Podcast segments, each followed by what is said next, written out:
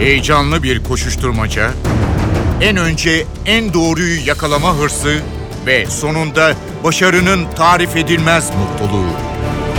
Manşetlerin perde arkası, habercilerin bilinmeyen öyküleri muhabirden de. Muhabirden şimdi başlıyor.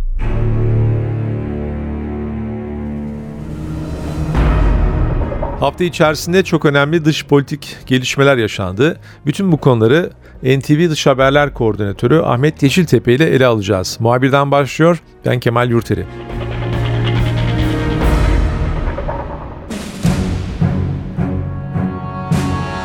Ahmet önemli dış politik gündem maddeleri var. E, bunların başında biraz belki yüksek siyaset değil veya e, fazla gerginlik içermiyor ama e, Tayland'daki çocuklar ve öğretmenleri 13 kişi bir mağarada mahsur kalmışlardı. İşin başında çok büyük bir risk vardı. Nasıl kurtarılacaklar bilinmiyordu. İşte mağaranın boşaltılması, suyun boşaltılması veya tepeden bir geçit açılması derken birden hızlı bir şekilde tahliye oldular. Bu kurtarma operasyonu nasıl başladı ve nasıl e, böyle olumlu sonuçlandı? Aslında yaklaşık iki hafta sürdü e, operasyon. E, bir hazırlık oldu belli ki. E, ve e, anladığımız kadarıyla yapılan basın toplantısı e, sırasında da bu detaylara değinildi. E, özellikle Tayland değil yani İngiltere ve Avustralya'dan da e, dalgıçların özellikle orduda e, Avustralya ordusunda çok yetenekli dalgıçların e, bu operasyonda görev aldıkları ortaya çıktı. Sonra teknolojinin son imkanlarından yararlanıldı. Tabii özellikle tahliye e, borusu üzerinden içeriye e, belirli oranda bir oksijen pompalandı. Çocukların işte tüplerini önünde ve arkasında iki tane e, dalgıçla çıkarıldı bu çocuklar. Bir anlamda onları koruyarak çıkarma imkanına sahip olundu. İşte çocuklara sedatif yani biraz uyuşturucu niteliğinde ilaçlar da verildi ki çocuklar paniğe kapılmasın çıkarken diye. Ve operasyon aslında tahminlerden çok daha hızlı gerçekleşti. Ee, çocukları tam anlamıyla sağlığını tam hani e, yerinde sağlayabilmek amacıyla e, çocukları 2-3 gün kadar kontrol altında tuttular. Tabii büyük bir hikayeye döndü bu. Ee, şimdi bunun iki firma, birisi Hollywood e, firması film yapacakmış. Ee, hem bir taraftan çok meşakkatli bir iş gibi göründü uzun süre. Gerçekten kolay bir operasyon değil ama diğer taraftan da e, Tayland'a başka bir açıdan da bakmamıza neden oldu. Tayland maalesef yani e, dünyanın enteresan ülkelerinden birisi. Çok küçük yaşta çocukların cinsel tacize çok uğradığı ve hatta işte bir ülkenin belki de bir turizm politikası gibi maalesef. Çünkü orada bazı konularda rahatlıklar var. Böyle Tayland e, bir e, e, hastalıklı bir ruh halinin ya tatil yaptığı belde gibi görüş, görülür hep. Ama Tayland'ın başka hikayesi çıktı ortaya. İşte Tayland'la ilgili çok konuşuldu. Şimdi e, herhalde yakın zamanda filmini de yaparlar. Tabii çocuklar futbol takımı olduğu için e, benim dikkatimi çekti. Çıktıkları zaman mağaradan e, sorulan sorular arasında Dünya Kupası da vardı. Evet. E, anlaşılan orada biraz evet. sakin olmalarını veya e, biraz e, rahatlatmak için onlara bir takım imkanlar sağlanmış. Çünkü maçları evet. falan takip etmeye çalışmışlar. e, öyle şeyler de yapmışlar. Ee, bu hikaye olumlu şekilde sonuçlandı. Çok evet güzel yani nihayetinde e, Şili'de yaşamıştık biliyorsun bundan 6 sene kadar önce. E, orada tabii madenciler çok büyük bir sıkıntılı bir operasyonla çıkarılmışlardı. Onların hikayesini Hollywood hemen filmi yaptı. E, bu tür operasyonlar kolay işler değil. E, bunu bir, bir kere daha şöyle bir şey de görmüş olduk. Biz sabah toplantılarında özellikle haber toplantılarında muhabir arkadaşlarımız buna çok sık değindiler. Türkiye'de de e, farklı nitelikte ama yani bazen girişi ve çıkışı zor mağaralar var. Özellikle Türkiye'nin güneybatı kesiminde e, Denizli, Burdur civarında Marmara'da var. Trakya'da işte Kırklareli civarında mağaralar var. Ama bu mağaraların haritaları net olarak çıkarılmış değil. E, bu konuda tabii Türkiye'de çok iyi iki tane üniversite, ODTÜ ve İstanbul Teknik Üniversitesi'nde mağaracılık e, kulüpleri var. Onların çalışmaları var ama yeterli olmadığını bunlar e, bu kulüplerin kendi yetkilileri de e, bizim haber bültenlerimizde muhabirlerimize anlattılar. Diğer gündem maddemiz e, renkli hareketleriyle dünyada gündem yaratmaya evet. devam eden Amerika Birleşik Devletleri Başkanı Trump. Tabii Trump e, Amerika'da dururken yani Beyaz Saray'da durduğu yerde bile e, olay yaratmaya evet, başarabilen bir kesinlikle öyle. potansiyeli var. Ya tweet atıyor ya ilginç bir şeyler yapıyor veya bir takım skandallara karışıyor. Tabii tabii böyle bir potansiyelin bir de uluslararası bir e, toplantıya katılacağı veya böyle Avrupa gibi bir tura çıktığı veya Rusya devlet başkanı e, görüşeceği gündeme geldiği zaman mutlaka akılda kalacak bir takım e, varyeteler yapacağı belliydi. E, ben bir Doğru. bekletme merakı var. İstersen oradan başlamak istiyorum. Herhalde kraliçeyi de bekletti galiba. Ya, evet, E, oradan e, başlayalım. Bu bir e, nezaketsizlik midir yoksa yani böyle bir diplomatik tarz mıdır yoksa Trump'ın yine her zaman gibi e, nevi şahsına münhasır bir hareketi Aynen. midir? Nevi şahsına münhasır amiyane tabirle biraz dandun e, jestiyle, mimikiyle, mimikleriyle işte e, davranış üslubuyla, tarzıyla işte bir zamanlar 1970'lerde 80'lerde özellikle hatırlarsın e, e, o yıllarda e, Amerikan aleyhtarı ya da Amerikan karşıtlığı yükselişe geçtiği dönemde Türkiye'ye gelen bir Amerikalı diplomat için e, şey yazılırdı gazetelerde. Çirkin Amerikalı geldi. Hatırlar mısın? Çirkin Amerikalı.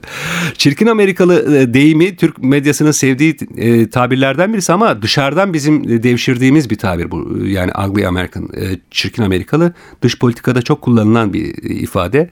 Çirkin Amerikalı nasıl bir adam? Aslında biraz Texas var. Lyndon Johnson'dan geliyor. Bu Johnson mektubu var meşhur. İsmet İnönü'ye yazdığı bayağı harala gürele, üslupsuz diplomatik teamüllerden tamamen uzak.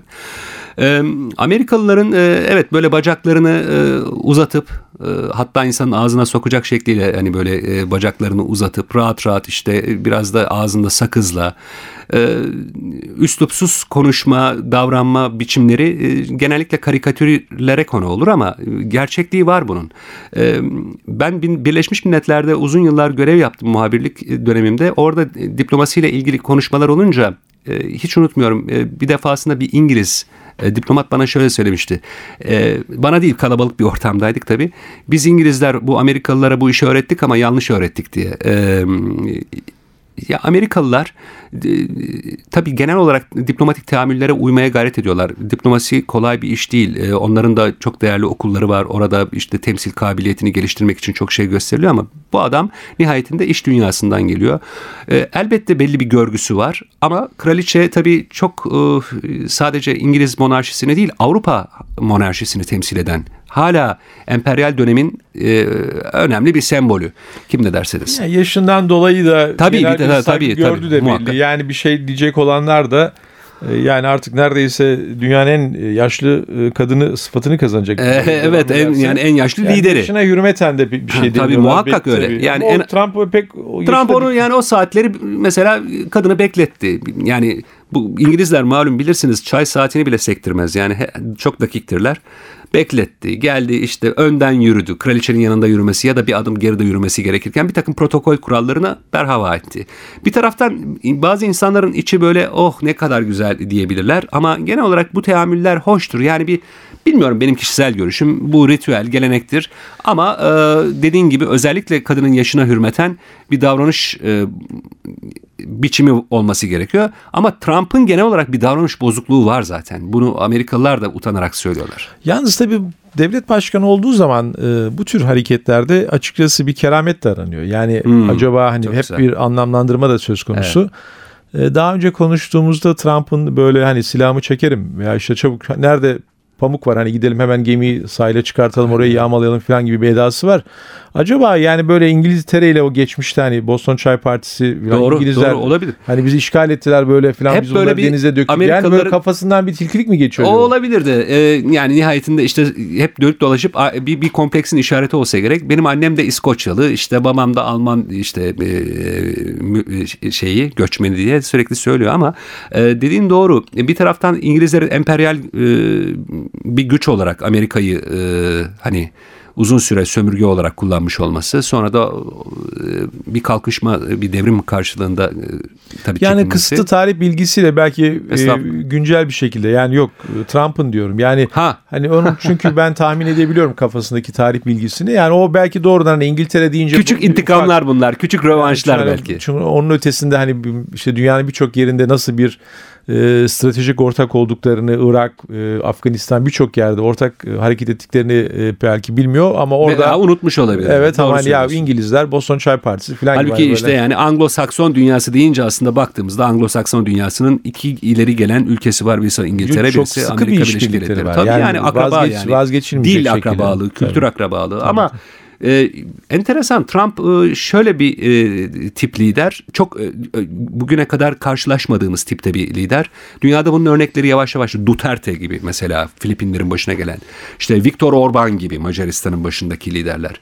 Şu bir gerçek. Trump bütün bu kendi halkının çıkarları, milli çıkarları konusunda çaba sarf eden bir lider görüntüsü verme gayreti yani o görüntüyü verme gayreti içerisinde olsa da bazen aşırıya kaçıyor. Yani overreact oluyor. Yani davranışlarını kontrol edemiyor. Ama Putin'in karşısında ne oldu diye soracak olursan valla süt de, dökmüş kedi gibiydi. Şimdi ben biraz ona gelmek istiyorum. Çünkü e, başkan seçildiği zaman e, şöyle bir hava veriyordu. Tabii biz e, ilk cümlelerine baktığımız zaman e, klasik krizlerle mücadele etme konusunda kendine göre yöntemleri vardı. Yani belki de birçok kesimin sorabileceği bir takım soruları kestirmeden de soruyordu. Yani ille Amerika ile Rusya e, düşman olmak zorunda mı? Yani ben iyi bir çalışma birlikteliği sergilemek istiyorum şeklinde bir takım açıklamaları vardı. Çok iyi niyetli, Putin evet, evet, var. İşte Kuzey Kore lideriyle birden ya nedir bu hani yıllardır süren tartışma gelin bir görüşelim falan gibi bir hava yarattığı da gözüküyor. Ama daha sonra e, farklı bir tavra da girdi. Hani işte roketlerimiz havada tweet atıyordu uçak e, gönderiyorum sana bir şeyler falan gibi böyle ilginç işler de yapmaya başlamış Rusya ile. Onun bu Rusya ile ilişkileri veya gelgitleri nereden kaynaklanıyor? Şimdi Trump'ın aslında bütün gayreti Amerika Birleşik Devletleri'nin e, bir süredir devam eden e, ya da yavaşlamış olan ekonomisini biraz daha hareketlendirmek. Yani e, bir resesyon havası vardı Obama'nın ikinci döneminde. O havayı bozmak ve Amerikan halkına vaat ettiği refahı ve istihdamı tekrar geri verebilmek. Bir taraftan da MAGA yani işte e, Make America Great Again, Amerika'yı yeniden büyük hale getirmek. Tabii Amerika'yı büyük hale getirmenin bir defa en önemli yolu zaten e, petrodolar üzerinden dünya ekonomisini yönlendiren bir ülkesin. Diğer taraftan e, gelirlerini arttırmak. Aslında dünyanın en borçlu ülkesi Amerika Birleşik Devletleri. Tamam yani dünya ekonomisini yönlendiriyorsun. Merkez Bankası ne kadar dolar basıyor o önemli ama diğer taraftan da çok büyük borçların var. Bu borçları kapatmak ve içeride istihdamı arttırmak ve gelir seviyesini biraz daha arttırmak için çaba sarf ediyor. En başta yaptığı şey teknoloji. İkincisi teknoloji yatırımlarını hani e, teknoloji Amerika Birleşik Devletleri'nin şu andaki en önemli e, ihraç kalemleri arasında. Bir de tabii ki savaş teçhizatı. Yani Katar'ı e, şey günah keçisi yaptı. Bütün körfez ülkelerini ayaklandırdı. Körfez ülkelerine e, silah sattı. Sonra dedi ki arkadaşlar durun sakinleşin dedi. Gitti bu sefer Katar'a silah sattı. Bu karikatür değil bu gerçek. Ortak tatbikatlar yaptılar. Şimdi vesaire. mesela Almanya ile kavgasının sebebi Almanya çok büyük bir ekonomi. Gerçekten ve yayılmacı da bir ekonomi. Bunu da görüyor, biliyor. Pastadan daha fazla pay almasını istemiyor açık açık. Bunu da söyledi. Ve Almanya e, diyor ki Rusya ile diyor e, Nord Stream yukarıdan kuzeyde, kuzey akımıyla diyor işte milyarlarca dolarlık doğal gaz alıyor. Doğal gaz alıyor. Benden alsın. Niye benden almıyor? Tamam diyor coğrafi olarak bir sıkıntı var. Ee, Rusya işte deniz altından borulara geçiyor. E ben de Alaska'dan likit e, doğalgaz gemiyle taşırım size daha ucuza yapı. Bunu basın toplantısında söylüyor. Sonra da dönüyor diyor ki mesela basın toplantısında yine aynı şekilde NATO basın toplantısı NATO'dan sonra yaptığı toplantıda diyor ki benim elimde firmaların isimlerini vererek tek tek çok iyi savunma sistemleri var. Çok iyi şunlar var. Bunlar var. İşte harika denizaltı denizaltı yapıyorum. Muhteşem muhrip yapıyorum. Harika uçaklarım var, jetlerim var diye. Bunları benden alacaksınız diyor. NATO'nun e, giderlerinin artırılmasının temel sebebi bu. Amerika Birleşik Devletleri'nin sana silah endüstrisinden daha fazla mal alınması. Ee, yani bütün bunları bir anlamda bir ticari e, meta, bir ticari konu başlığı olarak görüyor. O yüzden inişleri çıkışları var. O yüzden bazen kontrolü kaybediyor ama kişi, kişilik olarak da çok güvenilir bir tip olmadığı da hep bilin, söylenen bir konu. Yani bugün ak dediğine yarın kara diyebilecek nitelikte bir adam. Onu bütün dünya gördü de zaten Amerikalılar da bunu söylüyorlar ama şu anda en fazla Putin'le yapmaya çalıştığı şey ilişkileri nispeten biraz daha ılımlı hale getirmek. Şimdi çok büyük aslında bir para harcıyor Amerika Birleşik Devletleri e, nükleer silaha. Şu anda dünyadaki mevcut nükleer silahların toplam %93'ünü Rusya ve Amerika sahip. Yaklaşık 45 bin civarında nükleer başlık var. Şimdi bunları start anlaşması vardı 2010 yılında. Bunu 1500'lere çekme imkanı var. Yani toplamda 3000'e. Bunu 3000 başlığa çekebilirsek yani bu konudaki harcamalar yerine başka tür yerlere harcama yapabiliriz. Yani Trump aslında bir taraftan savaş sanayiyle dışarıda bölgesel olarak insanları ya da ülkeleri birbirine kapıştırıyor ama kendisi doğrudan bu çatışma riskine girmek istemiyor ya da bu tür gerginlikleri azaltmaya çalışıyor kendisi kendisi açısından. Çünkü bunları bir gider kalemi olarak görüyor. Yani her işe her konuya, her başlığa bir iş adamı mantığıyla bakıyor. T cetveliyle bakıyor. Ee, eksisi artısı geliri giderine ona göre bakıyor. O yüzden bu inişler çıkışlar bir iş adamı e, mantığıyla değerlendirilen konular gibi geliyor bana. Ahmet son sorum İran konusunda olacak. Amerika ile İran konusunda Türkiye arasında bazı görüşmeler gerçekleşecek, gerçekleşmek üzere. Ee, tabii bu bir takım anlaşmalar askıya alındı. E, nükleer e, santral yapıyordu. İşte bir takım e, nükleer anlaşma donduruldu. İtirazlar var. Amerika'nın bu konuda bir takım e, adımları söz konusu. E, İran konusu yaz sonrasında ısınabilir mi? Yani Türkiye evet, açısından. Evet. Çok... Ya zaten gerçi Türkiye'nin başından beri pozisyonu belli. Türkiye bir komşu, komşusuyla ticaretini sürdürdü. Ee, uluslararası e, bir takım toplumun endişelerini de çok göz ardı etmedi ama onların e, birazcık e, fazla yüksek iddialı e, taleplerini de dikkate almadı. Kendi ilişkilerini sürdürmeye gayret sarf etti. Bir baskı olabilir mi Türkiye üzerinde? Türkiye'nin politika değiştirmesi ne ölçüde mümkün? Güncel bir soru, çok önemli bir soru. Güncel bir soru şu açıdan Amerika Birleşik Devletleri'nden gelen bir heyet Ankara'da e, İran meselesini yani İran'a yönelik yaptırımları Türk muadilleriyle görüşüyor. Yani hem hazineden hem maliyeden işte e, diğer alanlardan e, Sanayi Ticaret Bakanlığı'ndan yetkililerin olduğunu da duyduk. Yani özetle şöyle bir durum var. E, İran üzerinde bir baskı oluşturmaya çok hevesli ama bu baskıyı kendisi doğrudan yapmıyor. İşte müttefikleri üzerinden yapmaya çalışıyor. Türkiye özellikle bu nükleer anlaşmadan en çok yararlanan ülkelerden birisi. Tabii ki Avrupa Birliği ülkeleri e, biliyorsunuz Fransa e, nükleer anlaşma yürürlüğe girden, girdiği andan itibaren 200 tane Airbus uçak sattı e, İran'a. Almanya'nın büyük yatırımları var. Özellikle otomotiv sanayinde çok araç satıyor şimdi İran'a. Bütün bunlar son bir iki bir sene bir buçuk sene içerisinde oldu. Türkiye özellikle gıda alanında e, İran'a ihracatını arttırdı. Tam böyle bir aşamaya geldik. E, nükleer anlaşmanın hani e, tekrar İran'ı yeniden bir nükleer güç haline getirebileceği endişesini dile getiriyor Trump. Bu ne kadar gerçekçi tartışılır ama şu bir gerçek. İran e, Türkiye'nin e, komşusu. Atsan atılmaz, satsan satılmaz. Yani İran'daki rejim değişikliği 1980'de işte e, 1979'daki İran İslam devriminden sonra Türkiye ile İran arasında bir takım konularda sıkıntılar yaşandı belki ama e, yüzyıllara dayanan bir e, kültür akrabalığı, kardeşlik, bir bir komşuluk ilişkisi hukuku var. Şimdi Türkiye'ye sen e, tamamen kapılarını kapat. E, bundan sonra şunu satmayacaksın, bunu yapmayacaksın diye e, bir takım talimatlar vermesi tabii ki Türkiye'nin e, çok kabul edebileceği bir durum değil. Bu ayrıca uluslararası anlaşmalarla da onaylanmış bir yaptırım da değil. Yani biz Birleşmiş Milletler yaptırımları gibi bir yaptırıma e, tabi değiliz şu anda. Amerika Birleşik Devletleri kendi senatörlerinin kendi adlarıyla anılan İran'a yönelik yaptırımlar e, yasasının uygulanmasını istiyor. Bunu da istediği üçüncü ülke yani Türkiye. Bu tabii e, hakikaten saçma ama e, Türkiye bu konuda e, bugüne kadar özellikle dış politikada e, Amerika Birleşik Devletleri'nin karşısında zaman zaman Amerika'nın da yani Washington'ın da hiç beklemediği şekilde çok e, onurlu gayet sert iyi bir duruş sergiledi. Yani sertten kastım yani kararlı bir duruş. Bu kararlı duruş e, İran konusunda devam edecektir ama tabii e, alverler olması gerekiyor. Yani Amerika yani dünya diplomasisinde bu işler biraz böyle. Bazı beklentiler var. Son dönemde işte attığı tweet Trump'ın e, işte pastörle ilgili yani İzmir'de yargılanan rahiple ilgili. Yani bunu bir e, onlar Türkiye'nin bunu bir leverage, bir koz, bir e, bir tür bir barter yapılacak bir malzeme olarak görüyorlar. Çünkü kendileri 10 yıllar boyunca Amerikan politikası böyleydi. Al ver üzerine kuruluydu. Onlar kendi dünyalarında böyle gördükleri için de Türkiye'den böyle bir şey bekliyorlar. Çünkü onlara normal geliyor bu. Ama Türkiye kalkıp biz hukuk devletiyiz, bu konuyla ilgili hukuk çalışacak, sonunda bir karar alınacak dediği zaman vay efendim bu nasıl oluyor?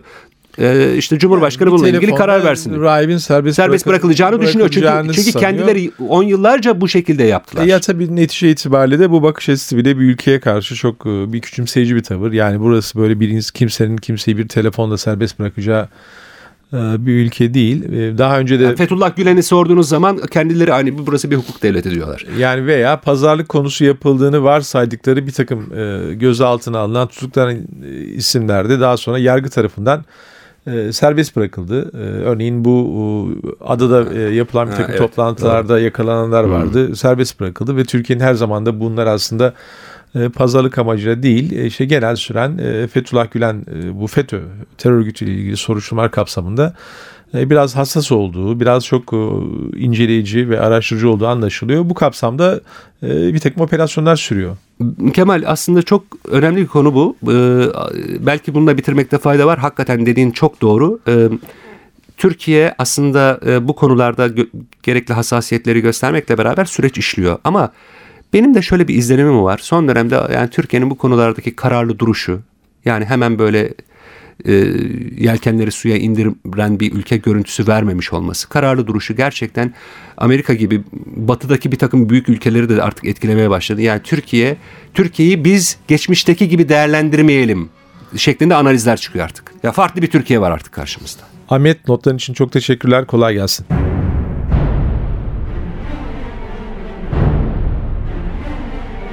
Muhabirden de bu hafta konumuz dış politik gelişmelerdi. Ben Kemal Yurteri. Muhabirden de yeniden görüşmek üzere. Hoşçakalın. Haber için değil de haberin hikayesi için şimdi onlara kulak verme zamanı. Muhabirden NTV Radyo'da.